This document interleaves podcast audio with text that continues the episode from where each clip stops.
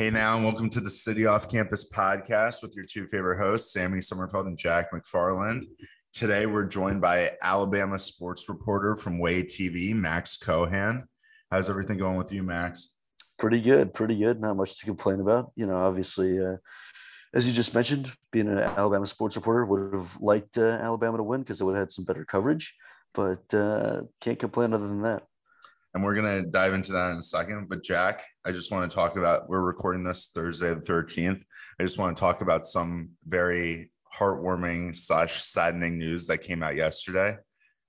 One of the greatest pitchers of all time retired yesterday. Jon Lester brought, led the Cubs to the greatest World Series of all time. I just want to know, Jack, how do you feel about that? How do you was, feel that Jon Lester has walked away from the game? And did you see what I sent you on Twitter from Jayson Stark? His Red Sox ERA was 364, Cubs ERA 364, win percentage as a Red Sox 636, same as a Cub. Just most consistent pitcher, winning World Series with two organizations, changed the way Chicago baseball was played. I, I just want to know, like, well, he talked on 670 the score yesterday, and I thought it was pretty soft and a beta move of him to be asked by the guys on 670 which hat he would want his bust in Cooperstown to have. And he said, I wish it could be a fan hat so I can have both the Red Sox and the Cubs logos. I think that's pretty soft. Well, when you win as many World Series, when you win as many World Series as him, I mean, I would understand why you'd want that. and then he he had the even bigger beta move of saying, Well, I'm glad someone else gets to make that decision for me. So I look, if if he's a true competitor, he would know where his heart lies in terms of which teams he's played for. Maybe the Cardinals, who knows? He had a really good end of his career. So, you know, a good career for he him. Strong. I saw his return to Wrigley. He, I think he is going to go down as like for our generation one of the greatest playoff like competitors there ever was. Like the guy just got up and competed and shoved every time in October, November it didn't matter. Like if you put Jon Lester on the bump, you know you're getting six, seven innings, and he's probably going to shut down the lineup. So. Yeah, you know he had like a one three three ERA, you know, in the World Series and 35 innings pitched. You know, yeah. just no, legendary. I'm pumping his tires as well. He he did good. He's he's a great pitcher. Um, I'd say that deal is what kind of put the Cubs over the edge. I mean, it was either that or the Jason Heyward deal, but I would probably say it was the Jon Lester one that really put them over the edge. Yeah, I just thought it'd be nice for Cubs fans to hear you say some nice stuff. And quickly to talk on Mets baseball real quick. Hey Max, how does it make you feel to um the only news coming out of your organization right now is that you're retiring Keith Hernandez's jersey? Well, I mean, we're in the middle of a lockout. What do you expect? I, I think that is true. The the but you also can't say that that's the only news. We did sign Max Scherzer, and they're yeah, and you traded for Javy Baez, and then he went to another team. But I'm not, you know, I, I did like Javy. The brief time we had him, I really liked him. There were points where I didn't like him at all because he has no plate discipline. I mean, he really doesn't have any. He, he had a little just, bit in 2016, and then after that, he forgot yeah, that discipline. But, but uh, he was swinging at stuff that like a T-ball guy wouldn't swing at. And you know, when T-ball, you know the ball's on the tee. You're gonna swing at everything. He just would swing at stuff that was below his socks. And I'm thinking to myself, all right, fine. We know what he's put, you know, he could do it. He's capable of doing it. And then you hit a 450 foot home run and you'd forget about it for an hour. and then I think he had a golden sombrero against the Marlins this year. I mean, it just he swings like how you swing on MLB the show. Exactly. Exactly. That's exactly. And that's a problem because I am the, I swing the same way. Like yeah. there's there's a low changeup looks like the best pitch of all time. I'll swing it every single time. Yeah, and that's how it must be at the plate in real life because that's definitely what he's seeing. Um, so I'm a little bit bummed that we missed out on him, but there there's still a possibility we get Kris Bryant, and that's going to hurt you a little bit. Nah, that's still a possibility. He's coming back to Chicago. I don't think so. And we already got uh, Scherzer, so uh, you know yeah, you know, he'll pitch half a good season, and then the then he's gonna be a bust. You know, he's not Degrom. He's not Degrom. No, he's, he's way DeGrom. more durable than Degrom. We'll see how durable he is at like 36, but. I, people make that same argument for Verlander, and the guy's shoving. So I mean, also, Verlander at, was hurt all year. Look at Scherzer's second half last year. He had an unbelievable second half. I'm it was saying, great, but let's see what he does as a Met. As, as a Met, because I mean, once they put, put that jersey, Yeah, once the blue and orange pinstripes come on, things just seem to go sideways. So Yeah, look look at James McCann. I mean, he was an all-star for the Sox. He goes to the Mets and they want to ship him off to the minors right away. yeah, him. I mean, uh, he he's just. oh, I was kind of excited when we got him too, which almost makes it worse. I was upset that we let him go. It's Were you? Same feeling. Now Oh, you're not. Now you're not. I'm cool with it. Uh, the only recent, I guess it wouldn't even be like actual Chicago to New York acquisition, but the only notable one that I can remember that worked out even slightly well was in 2015 when the Mets had Juan Uribe as a bench player, and he he had a few big moments that year. he was probably like 41 at the time. Oh, he was old. And the story of the year was that he said, because he got injured on a play because he wasn't wearing a cup. And reporters asked him, you know, what the hell's going on?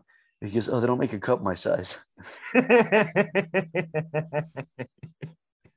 That was my favorite part about him. That was that was why the Sox kept him along, just for that exact trait. That must have been why. Yeah.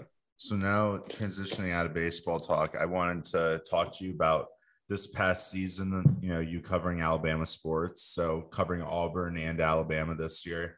You went from not being able to even enter the stadium to now you're you were working games at two stadiums. What was that experience like to go from not even being able to enter to now being in packed college football stadiums each weekend? First of all, I mean, once you go into those stadiums for the first time, it's a life changing experience. It's not Syracuse football. No, it's not. But that's for the best because I can tell you, I went to a couple games at the Dome where you looked around and you thought that you were at a basketball game in high school. You know, it was just when you have a 50,000 seat stadium and your football team is known for winning four games a year, you're not really going to have a lot of people who want to go watch them play especially at a school like Syracuse where you could be doing better things like drinking or you know standing in the snow. So once you go into a, a real SEC stadium in the heart of the South with teams that are expected to do well, the first time is absolutely life changing. And so the first Alabama game I went to this year was Alabama Southern Miss. That one's not exactly going to pop off the page, but I do believe that that game, Jameson Williams uh, had three touchdowns of 80 plus yards. So I think he had the opening kick return touchdown. Then he had, I think it was like an 82 yard touchdown reception, and then another kick return touchdown. Um, so that wasn't actually the first game I went to this year because the first game Alabama played was Alabama Miami in Atlanta Mhm. but uh, you know that was a blowout. That was tough to watch, and uh, I actually saw Lee Yeah. on the sidelines for that one. And let me tell you, I had high expectations for that game. I mean, I'm I'm watching, I'm watching D'Eriq King on the sideline. I'm like, this is this Heisman candidate right here. This is gonna be a great game. Terrible game, horrible game, horrible game. But watching those teams play was awesome in Atlanta, and then watching watching Alabama go back to Tuscaloosa and then dominate that Southern Miss team. You're like, okay, something special is happening here. But there's a real difference in the fan bases between Alabama and Auburn. It's That's- almost like, going to ask you that. yeah, it's almost like Alabama fans just expect to win. So they're not as excited when big things happen. I mean, obviously they score a touchdown and they play that elephant noise and the fans go crazy for a second. But in Auburn, and Auburn's a smaller stadium, they're just louder. You know, you just feel it more. And it's like they appreciate what's going on more. And I can't say for sure that that's what it is, but you feel something different when you were at Auburn. And I don't know what it is, but it's loud. No, like covering the teams and stuff when you're you're trying to you know create storylines or deliver news after the games and stuff. Yeah. Is there more pressure to deliver a storyline on Auburn or Alabama, like in terms of making it more interesting for your audience? I wouldn't say there's any real pressure depending on which team it is. I think it's pretty even. Um, I would definitely say though, and- and going back to what you were just asking before, in terms of being in the stadiums, it's so much easier to report on these teams when you're there. There's things that you would never see if you're just watching the game on TV. There's things you don't hear about. And obviously, you don't hear some of the stuff that they say on TV. Like a perfect example, when Bo Nix went down with that ankle injury, the guys who were shooting the game, we had no idea what happened. You know, we just thought that they were taking him out of the game because they wanted to make a switch at quarterback. It was not at all clear that he had suffered any kind of significant injury until the post game press conference when he was answering questions about it. And even then, we were wondering why is he talking about his ankle? You know, it wasn't super, super obvious. And um, so things like that make it interesting because you don't know what they're talking about in the broadcast booth because they're getting that additional information.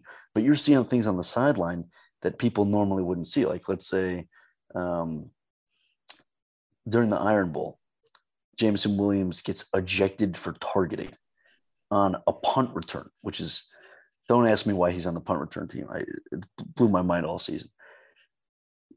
He's ejected from the game, but in college football this year, you don't have to leave the sideline.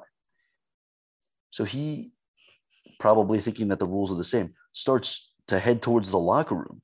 And Nick Saban has a bunch of guys chase him down and just bring him back. And he stood next to Saban for the whole game. And you're like, well, I don't think you would have noticed that if they didn't have a camera on it, right?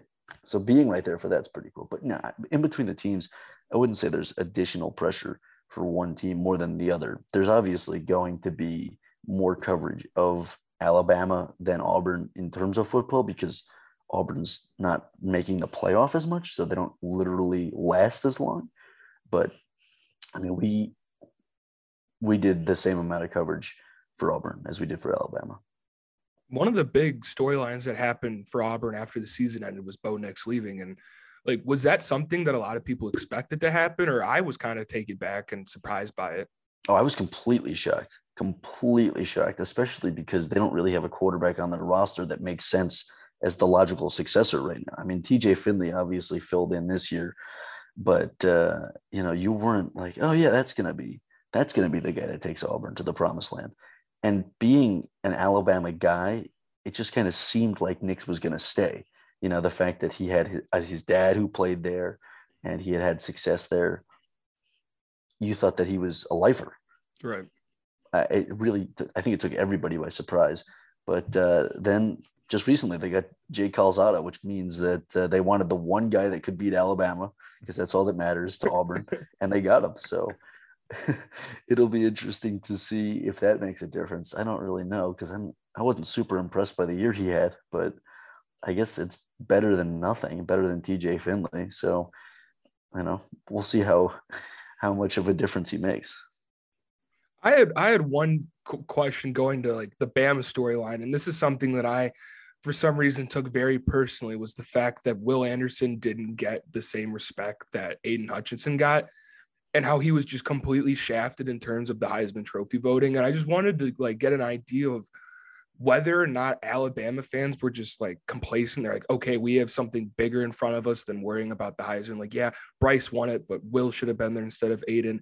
Like, was that widely known, or was it just one of those where they they saw Aidan get it and they're like, well, that's bullshit, but Will's here for another year probably, so he'll he'll get his chance next year. Like, how how did that kind of get received by the fans? Oh no, they were they were like that's bullshit. They were posting the numbers everywhere. They did the side by sides. They were posting the videos. They were not happy. They were really not happy. And I get it. I mean, if you look at the numbers, it's pretty obvious that he should have been there. Oh, 100%. He's got a season's worth of tackle for losses on Aidan Hutchinson, and he's yeah. a year or two younger. Yeah, he's a sophomore. So he has to be back next year. Right. And yeah, I don't know what the decision was and I mean, obviously, I know it was all down to voting, but I don't know. And because Aidan also finished second. So it's not like people were like, oh, yeah, we'll give Aidan some, you know, just courtesy. No, no, no. He finished second, which means that many people thought that he was worthy of winning the Heisman. I don't know on paper what people were seeing. I mean, and like to backtrack it for a second, if you look on, I know we'll talk about this later. Georgia's defense. Everybody talks about Jordan Davis, right? He's the guy. His numbers don't jump off the page. He's not the guy. Well, the only number that jumps off, I started to cut you off, but he is like 26 years old. That's the number that jumps well, off to me. Right. But on that defense, the statistically best player is Nakobe Dean. Right. It's not Jordan Davis, but everybody talks about Jordan Davis because of, you know, and, and this is what everybody said when we talked to them. It's like, well, he basically just stops the run. You can't run against him because of the fact that he's there. And it's like, well, okay, but but he's not the one who's making that happen. It's the guys that are around him, and it's the fact that he's there that you decide to pass the ball. It's more of like an implied fear of what he can do. But yeah, Will Anderson, and I'll tell you, I watched him in person. Uh, I don't even know how many games I was at this year. I want to say like eight, maybe eight games. And there's a power that he has and the quickness that he can get off the line with. It's unbelievable. And if you saw him do this as a sophomore, you got to think that this guy is going to be a surefire top 10 pick next year. I mean, and if him and Bryce have the seasons that they had together, this could be like number one and two. This could be your top two guys. And yeah, I can tell you, a Heisman would have looked good. A Heisman nomination or a Heisman finalist would have looked good on his resume, but I wouldn't say that that's out of the question for next year. But yeah, people were not happy that he did not make the cut. I mean, he's got 100 tackles total solos and assists combined, and that's 40 more so than Aidan Hutchinson. I don't think they go by strictly tackles, but it's not like Will Anderson's not involved on every play. Teams did try to make a point to like go away from Aidan Hutchinson, and that's okay, that's a game plan. Will, Will Anderson didn't really care. I mean, a third of his tackles were tackles for loss. He found a way to make his impact every time. And if we really want to get to nitty gritty, he had more pass defenses than Aidan Hutchinson. So, yeah, was he the bigger factor?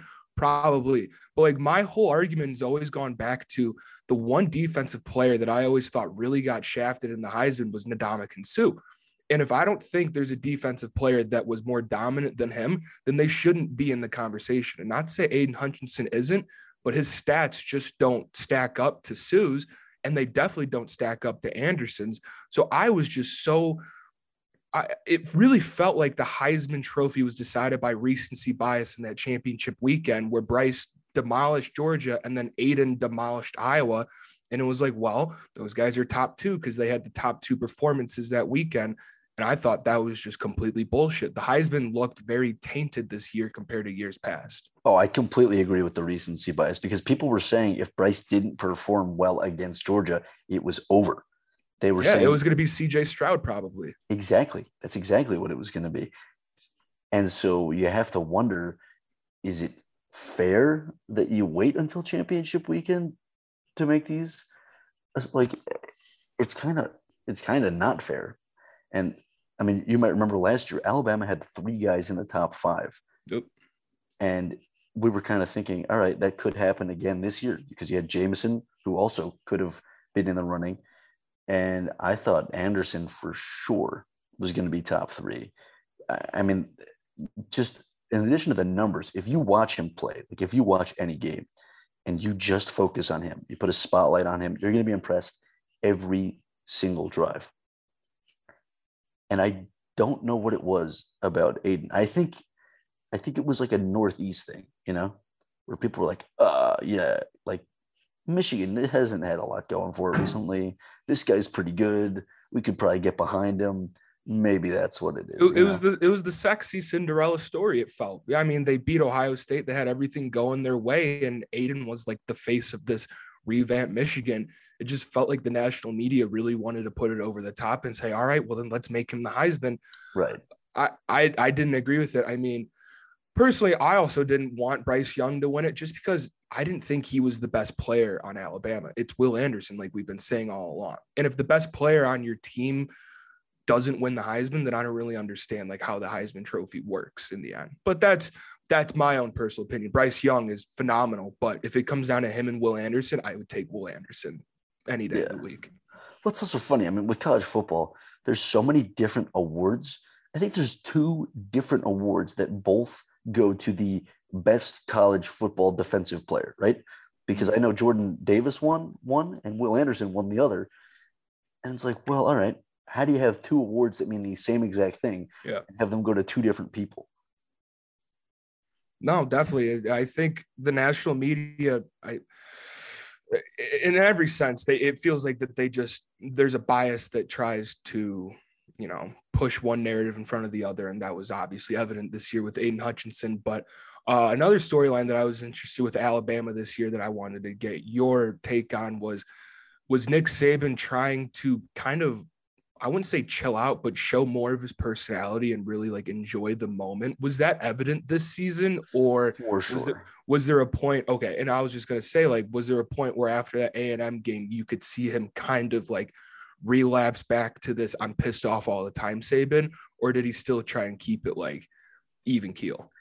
he definitely was more relaxed and kind of pulling back the curtain on on his personality and i think we saw some of that with uh, i think it was jordan battle early in the season.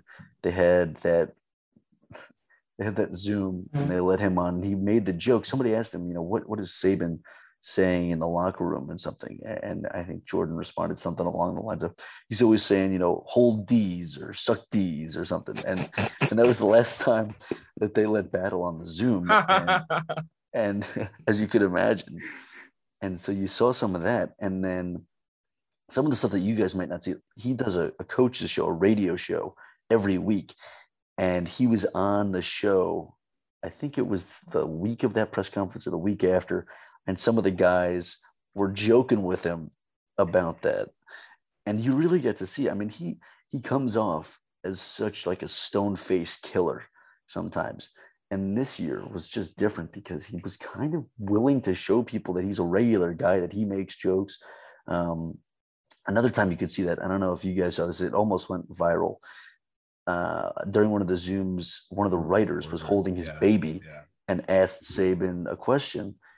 And Saban responded, "Is this the boss? You know, is this is this the guy who who makes all the stuff happen?" And something, and then you know there was something about the baby being well, or no, was it because the guy was holding the baby, he was being more well behaved, and so coach was joking that he wanted the guy to be on with the baby every time because it was it was stuff like that, you know. So you didn't regularly see that from him in the past. He was kind of just give me a question. I'm going to give you an answer. If I don't like the question, I'm going to let you know.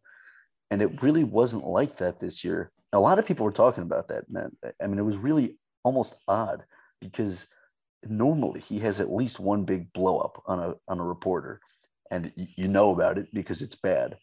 But the only thing that really happened like that was I think after the Texas A&M loss, he's doing that radio show and he goes on that rant about how Mhm. nobody wants it more than the players. And that was the only real time you saw something like that this year. I mean, even if you were watching the national championship, the first thing he says to Kirby after they hug him, you kicked our ass in the fourth quarter. I mean, that's not something you expect him to do. And I get it, you know, the relationship with Kirby is different because they worked together for so long, but there was just something different this year. And I don't know what it is. It really is hard to explain, but maybe he just, you know, turned 70 and felt like I got to tone it down a little bit. Where, how did these press conferences work for Alabama? Where I feel like everybody probably has a question for Saban. So I know you've gotten a couple questions in the past. So how does it kind of work to be able to get your question in when you're trying to, you know, cover a specific story or a specific post game or something with You know, it's- Alabama? it's interesting. You know, you'd assume that everybody has questions for these guys, and sometimes they do, but sometimes it's it's a Zoom just like this, and you know you, they have the raise your hand function, and sometimes nobody's asking questions.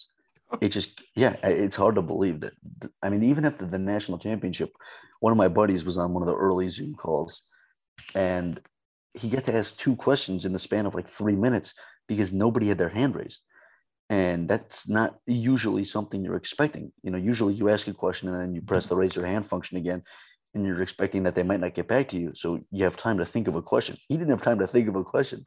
So he just asked something random and it was pretty funny um, but you know a lot of the time they go to the big writers first so there's a few alabama based writers they always go to right off the bat after that it's basically whoever had their hand raised first so you want to make sure you have a good question. You also want to make sure it's not a question that somebody asked before. And then you also need to make sure it's one of the questions that you know isn't going to piss coach off. So you try to figure it out that way. The first question I ever asked him, I found out later, was not a question that you're supposed to ask him. And what was it? I asked him, and this was right before last year's Rose Bowl. So they're about to play Notre Dame, and the team that they had last year was insane. I mean, mm-hmm. really just an insane squad. So I asked him, how does that team compare to some of your other championship contender teams? And he does not like to compare teams. He views these guys like they're his kids. You know, he's not going to pick a favorite. And so I asked him that, and I, I, knew I did something wrong because as soon as I asked the question, these Alabama sports writers started tweeting, "Uh oh, somebody asked coach to compare the teams." And I'm like, "This wasn't this wasn't a good idea."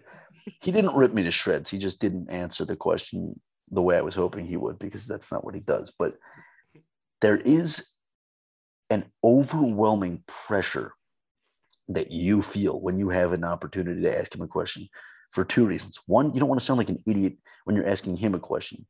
And two, because you know that you could have just taken a question away from somebody who might have actually had a good question. And yeah, I mean, it's it's tough. I mean, there's like people people shake, legitimately shake when they have to ask him a question. It's almost it's almost like you're talking to like a president, you know? You don't know what to say, you get choked up, but if you have to ask him something, you have to ask him something. And so that's kind of the way it goes. So, what's the best question you've asked him that he's responded best to? I don't think I've had a good one yet. that's hey, that's a good mindset. I don't think I've had a good one yet. It's a good mindset. I will tell you though, I mean, doing the broadcast side of things, most of the questions that he answers on these Zooms are really focused on what the sports writer's storylines are. Mm-hmm. So they'll be asking, Coach, you know, your third string tight end, he really stubbed his toe hard in high school, and the coaches were saying they weren't sure he'd ever play again. Now that he's back on the team, what kind of perseverance and what kind of integrity are you seeing out of him?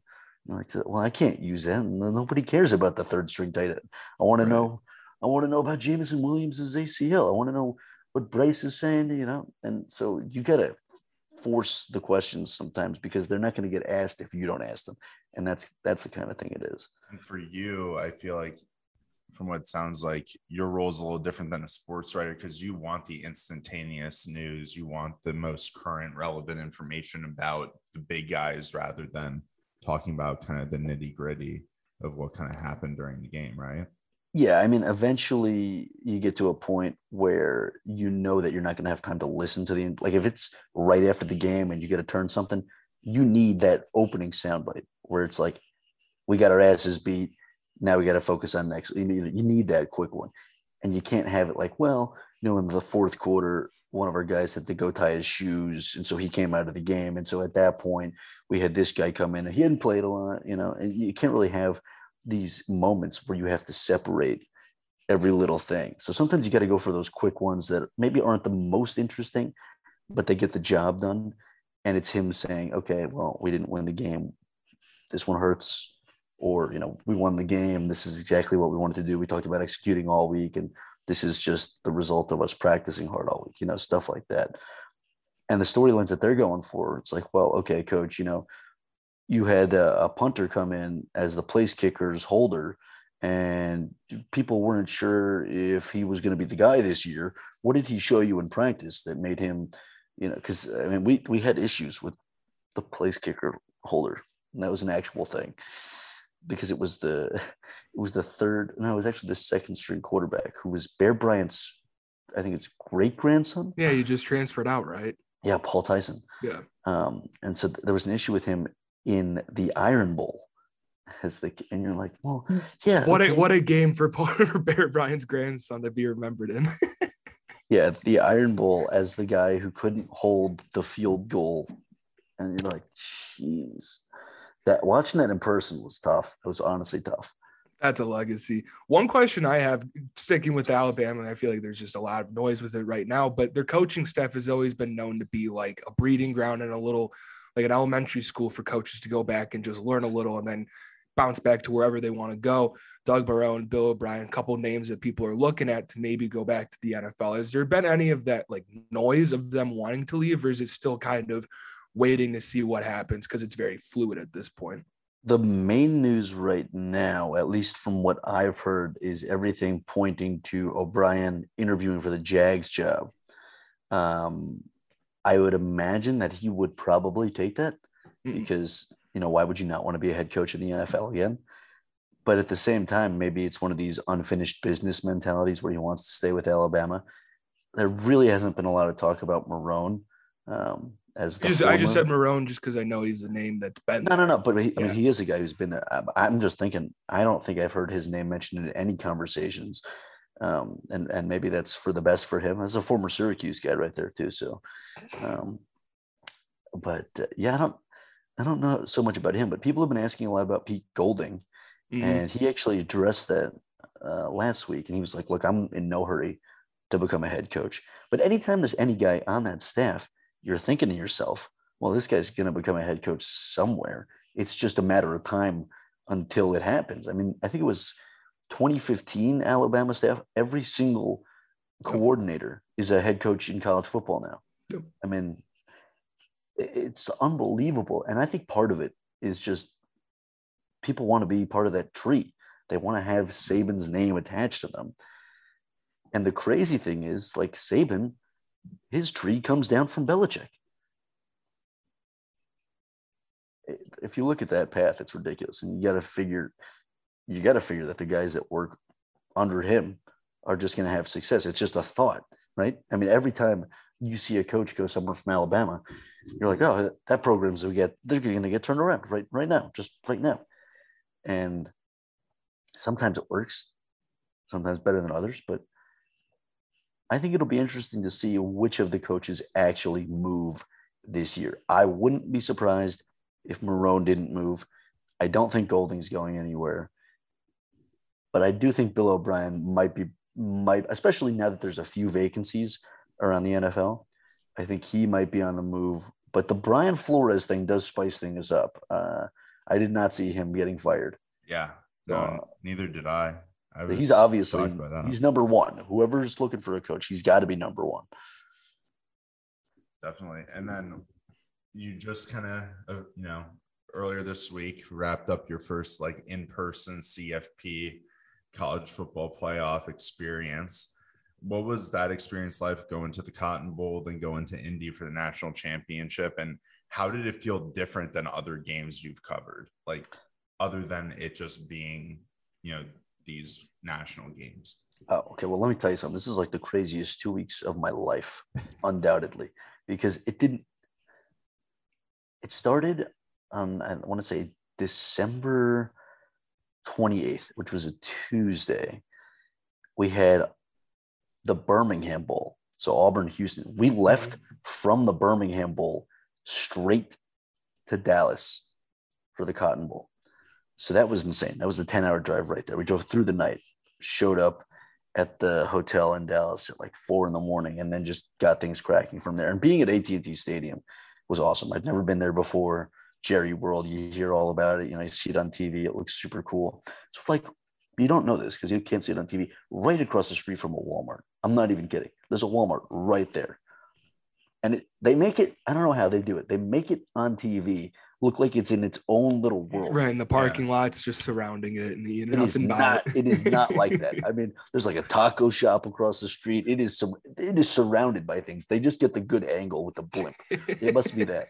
But, but being in Texas was awesome because the Cotton Bowl, you know, it's such a historic game, and obviously, like Alabama played at that stadium earlier that year in the Rose Bowl because the Rose Bowl game was relocated, which was super cool too.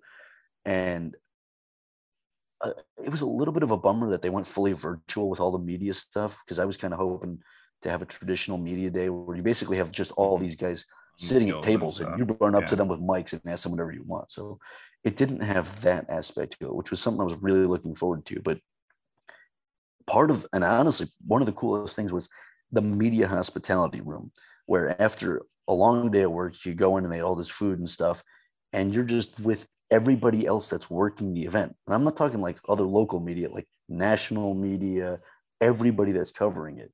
And, you know, in this situation in Dallas, it was mostly Alabama media and then Cincinnati media. So you meet a lot of cool people, a lot of people you didn't know before, people that you end up setting up your live shot next to, and then you have a discussion with them.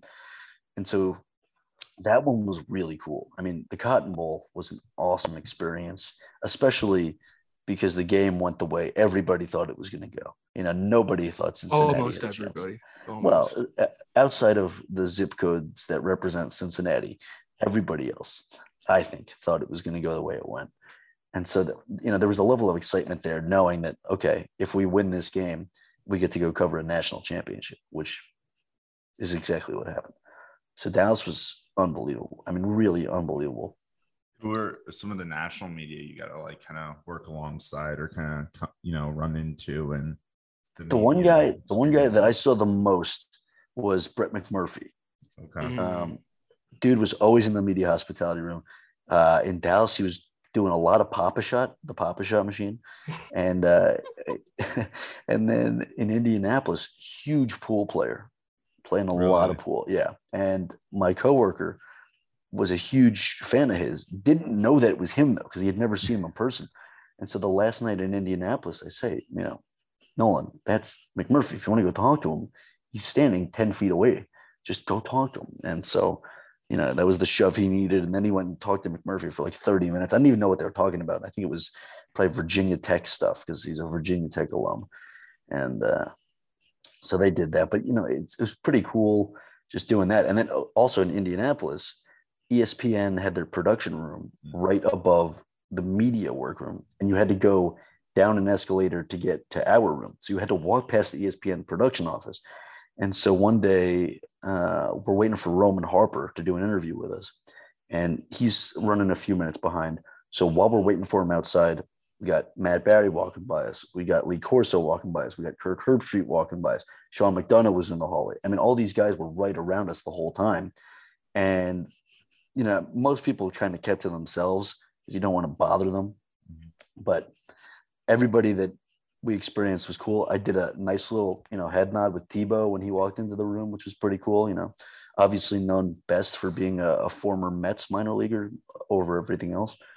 And uh, you know, it was cool. It was really just cool. Um, yeah i'm surprised you didn't guys. do an interview with him You know, it's not so easy. The, the ESPN's pretty strict about who they let talk, and you know, we asked them for somebody, and they gave us Roman Harper, so that was our guy. Not that that's bad. I mean, that's a that's a good guy right there, and he had perfect information for us. I would have preferred Tebow just to just to talk to Tebow about the Mets, but you know, I don't get to control those things. it's awesome Yeah, it was awesome. I think honestly, one of the coolest parts. Now I have just a credential that says national championship. I'm never gonna wear it, but I told my buddies, I was like, "Yeah, I'm gonna wear this for the rest of my life."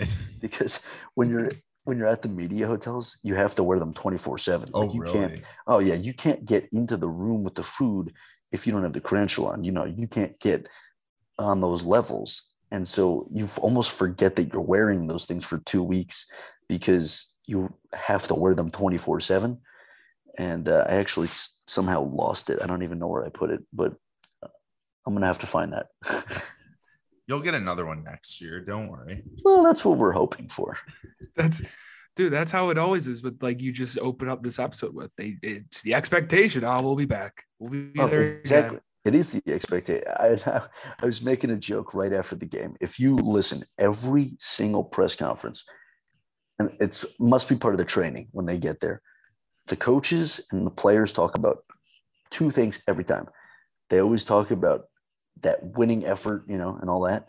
The other thing is adversity. They love talking about adversity. And I was joking, and I said, "What if, right? What if they lost this game to Georgia?" and they're like, you know what? We'll lose this game. We have Will Anderson coming back. We have Bryce Young coming back. We just need more adversity to overcome. We just lost this game, so we can talk about the adversity we had to overcome to win next year. Because they just need fuel for that fire. Obviously, they didn't lose the game on purpose, but I think that they're going to talk about the adversity of overcoming this loss all season next year. Well, speaking of adversity, there was one like little funny storyline that Bryce Young kept saying that people were doubting him. Yeah, five star just, recruit. What are like, we talking about here, dude? Like you were the most sought after quarterback in your class, and you've been slept on since when? yeah, I, it was. He said that. Will Anderson said that. They were going for this whole underdog mindset all year.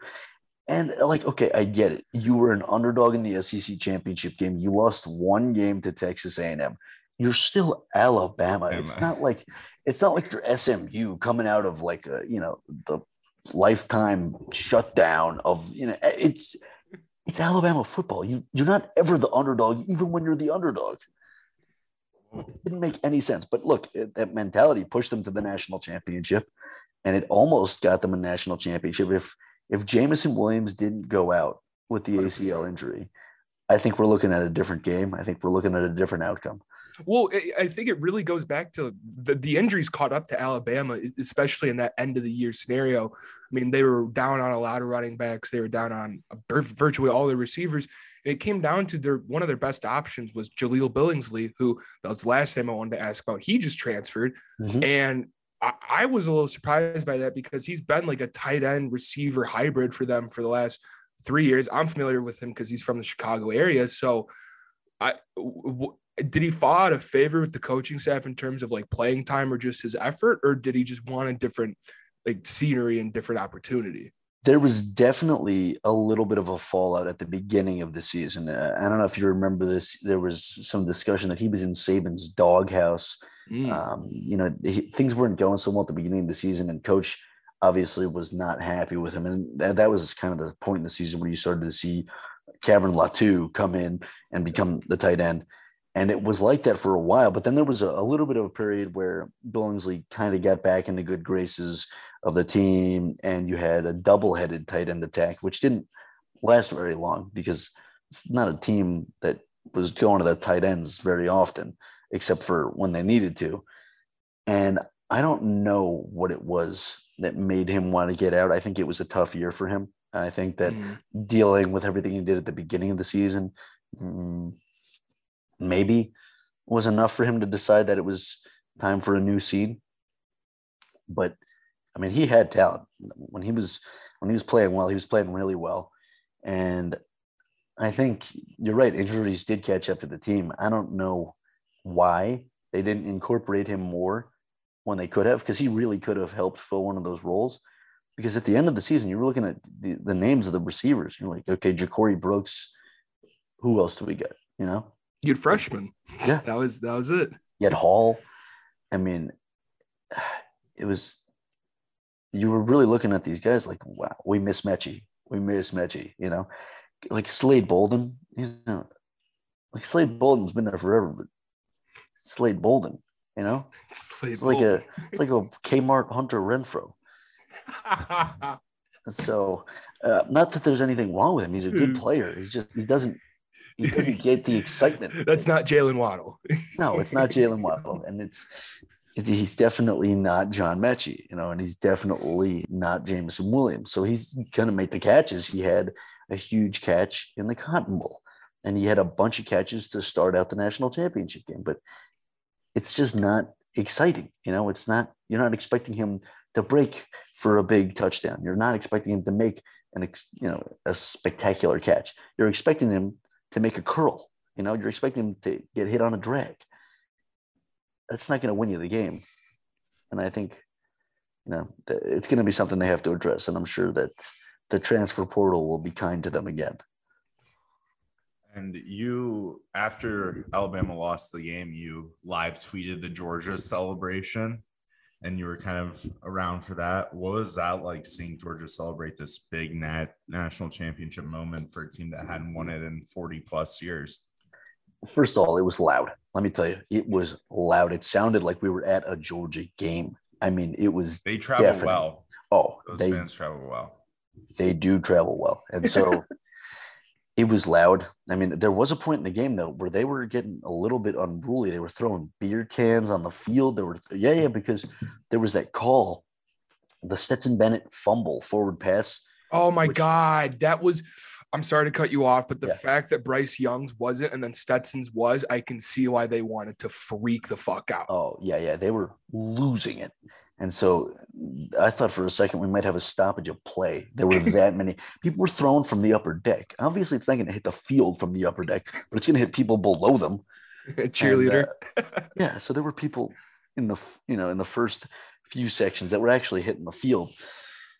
So they cleaned that up, but that was really quick. And so when the game ended, the fans are going nuts. I mean, everybody's going nuts. And then you hear Kirby basically first thing after he kisses the trophy, Rece Davis asks him, All right, well, you know, how does that taste? And he's like, Well, I didn't really get a good taste, but let me tell you something. There's going to be some property destruction in Indianapolis tonight. the crowd went nuts. And the other thing that was maybe the funniest part of the whole thing was that Georgia fans tried to rush the field. Not all of them, but a select few. And it didn't end well for any of them, except for one guy. And I, I just saw a story about him. Guy rushes the field. He's wearing a Georgia jersey. Turns out he's a former walk on. So they, you know, cuff him and they walk him off the field to a rousing ovation from the fans. I mean, they were going nuts for this guy. They didn't really arrest him. They put him in like Colts jail and they put him, you know, in, in the lockup for 20 minutes. I think kind of like a drunk tank scenario. Mhm. But I mean, during the course of the celebration, I watched, I want to say, three guys get shoved off the field because they had tried to go in on the celebrations. But uh, and you also might have seen, uh, I think it was Nakobe Dean. They gave him the hat on accident that had the Alabama logo on it. Oh, Yeah. So you know the the fans were going nuts, and so eventually we made it down to the field. They made us wait for like 45 minutes before we could go shoot our stuff on the field. But when, when we get down to the field, I'm walking out of the tunnel, and I'm hearing this yelling. I'm like, "What? Well, who's yelling? What's this all about?" And I get out of the tunnel, and it's Stetson Bennett with his brothers hugging in the stands, like five feet away from me. And the first thing I hear is the sheriff or one of the sheriff's officers say to the security guard, Why did you let the quarterback in the stands? And the security guard turns to the officer and he goes, He just won the national championship. He can do whatever he wants. I'm like, yeah, he kind of can, I guess.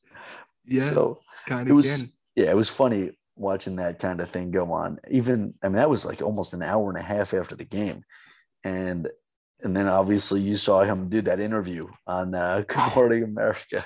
My God, they gotta ban that type shit. Like it's it's bad for them to have to put him in that situation at 7:30 a.m. Well, also somebody showed me, and I don't know if this was actually him, but somebody showed me an Instagram story that had his name on it from right after the game, and it was a picture of a bar table with eight high noons on it, and it said, "I have an interview at eight o'clock in the morning. Pray for me." Well, I saw a That's video of him or a video or a picture of him in the locker room. Just it might have been in the locker room right after of him pulling some some whiskey just straight up. I'm like, this guy is just mixing everything he can find because as a walk-on, he's not supposed to be in this situation. That's so right. might as well live it up. And boy, I think he did. Oh, yeah. I mean, I, I don't know what the future has in store for Stetson Bennett, but he's a he's a legend forever now. There's I, I was talking about this the other night. I was like, when was the last time the national championship quarterback was a walk-on that had no business winning that type of game? And I don't know the last time like a quarterback of that eh, beat a real tough opponent in Alabama. And it's taken people like Deshaun Watson, Joe Burrow, you name like the top dogs that are required to beat Alabama. I don't know last time they had a quarterback like Stetson Bennett come in and like set the world on fire and just get drunk all day. Because God bless him, he deserves it. I mean, I- guess this is a completely different situation. I don't think he was a walk on, but the last time I can remember anything like that happening, and it, it's also a little bit different because they were the better team, was Ohio State. That Ohio State team, Cardale Jones Yep. won. Yep. But I mean, they, they were the team. Right. And I think, but I think they beat Alabama with him. They they did. They, in we the interviewed Jeff semifinal. Heuerman, yeah, and he talked about how they uh Urban Meyer and um, who was the OC at the time? Tom Herman. What they did is they just started screwing around with Alabama and they do motions like left and right, and they were like for nothing. They were just screwing with them. And Cardale Jones would just step back and throw a, a nuke because he could, because that's really all he really could do. That's true. But yeah, it was. Uh, I I don't know the last time or if we'll ever see a quarterback like Stetson Bennett being praised and celebrated for winning a national championship. It just seems like you always see a first or second round quarterback being that guy and then like raising his stock to be that pick. I don't even know if Stetson Bennett will, will get picked. I don't think he. I don't think he will. But the one guy I can think of that would have been like this had he won, and he didn't, would be Baker Mayfield. Yeah, Yeah. that is true. That is a good point. But That is true. it, I mean, he didn't win. Yeah. Right. But also Baker has more talent than Stetson Bennett. Yeah, he does. He does, and you know, he actually got drafted. Yeah. Um, number one overall. Yeah, so it's not too bad. I think Stetson might have a career as a graduate assistant uh, or, a coach. You know, something of that That's sort. that's a good that's a good good future for him, I'd say. I mean, hey, could, could end up putting him under uh, Coach Saban as a as a graduate assistant or something. Hey, if you can't beat him, have him join your staff, Nick. But he did beat him. Oh, you mean Nick? Oh. Yeah. Well, I mean, I they did say. beat Georgia in the SEC championship game. Yeah, but does it really count? Hey, they still have the SEC championship. They're still SEC champions. yeah. Yeah. No, I it look, it was it was unreal. And I thought from start to finish, like Georgia was the the best team. And Alabama, like you've said, their adversity that they feed off of it. Like Nick Saban says, the rat poison. Like they feed off of all of this doubt. And I firmly thought going into that final game, Georgia had been punched in the mouth for the first time all year, that they'd finally faced real adversity. And I mean, if the better team faces adversity and they they got to come back and beat the same team, the cliche in football, like I've said it so many times on this show, it is damn hard to beat the same team twice. And it very evident in that first half that both teams knew what each other wanted to do. And you started to see it open up once like Jameson Williams was injured and Georgia knew we need to put our foot on the pressure. And hey, I mean, they won. The better team won. And Alabama, like every year in the last 10 years, they have a chance coming into the next season. And they always will, just because of the coach and the standard they have.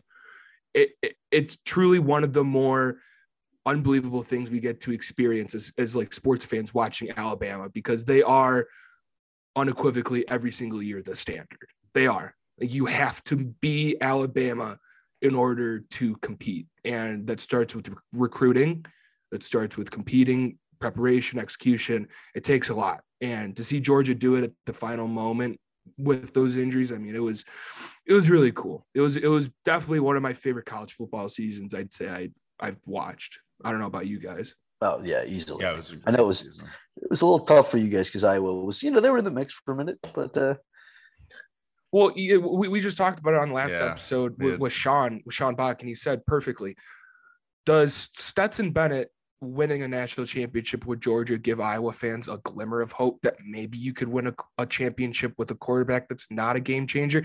And I go, eh, maybe, but Iowa will just never compete skill position wise. Like in recruiting, they just can't, and you'll it'll take ends. a lot. You'll have tight ends. Great. We'll And offensive lines. well, hey, I heard Jahleel Billingsley's available. I heard Iowa's looking for some weapons. Could ha- happen. Who knows? Yeah. No, but I, I yeah, it was it was an unbelie- unbelievable year. Sam, I'm I'm sorry to tell you that uh, you were wrong in your championship predictions, but eh, it is what it is. I was wrong. But also, like Max said, there were injuries that kind of, you know, didn't Definitely. go Alabama's way. So, Yeah, I, I agree on that one for sure. Yeah, well, And I'll just wrap Oh. it up. yeah, before you wrap, I just Yeah. want to say real quick. Um, today, since the 13th, you know, we're playing Indiana in basketball. Little family Oh rivalry with my my brother God, I Indiana. So I just want to say real tonight. quick, you know, we're the odds right now by ESPN, there's a 73% chance that I was going to win this game. Really? Yeah, yeah. And Charlie's already making excuses that Woody's not wearing a suit today and they're away and all this stuff. So I just want to know that I was going to win this game by at least eight to 10 points. That is my prediction. So I just want it documented. That's a shame. You know, it's a shame that a basketball school like Indiana, who They're, they're not a real bad. They haven't been a basketball school since the 80s. Let's well after after we steamrolled them in 15 minutes of football they were like, "Oh, we'll see you in basketball." Yeah, it's like, well, they're they're nothing right now. I mean, it's it's pitiful to be Indiana. I mean, they're the little brother of the state to a school named Purdue. That's depressing. Well, Um, and Notre Dame. Don't forget. Notre they're Dame. they're in they're in their own league. They kind of just march their own drum beat. Nobody really cares about Notre Dame. They're just kind of there, you know. So, but Max, we can't thank you enough for taking the time coming on, talking Bama, Auburn, all things college football. Um, and for everyone listening, be sure to go check out our socials with our Big Grove giveaway. We're going to be announcing that January 21st, uh, that Friday. The winners follow the steps on our socials to be entered to that giveaway. Like always, not the same time, same place. We will see you guys later.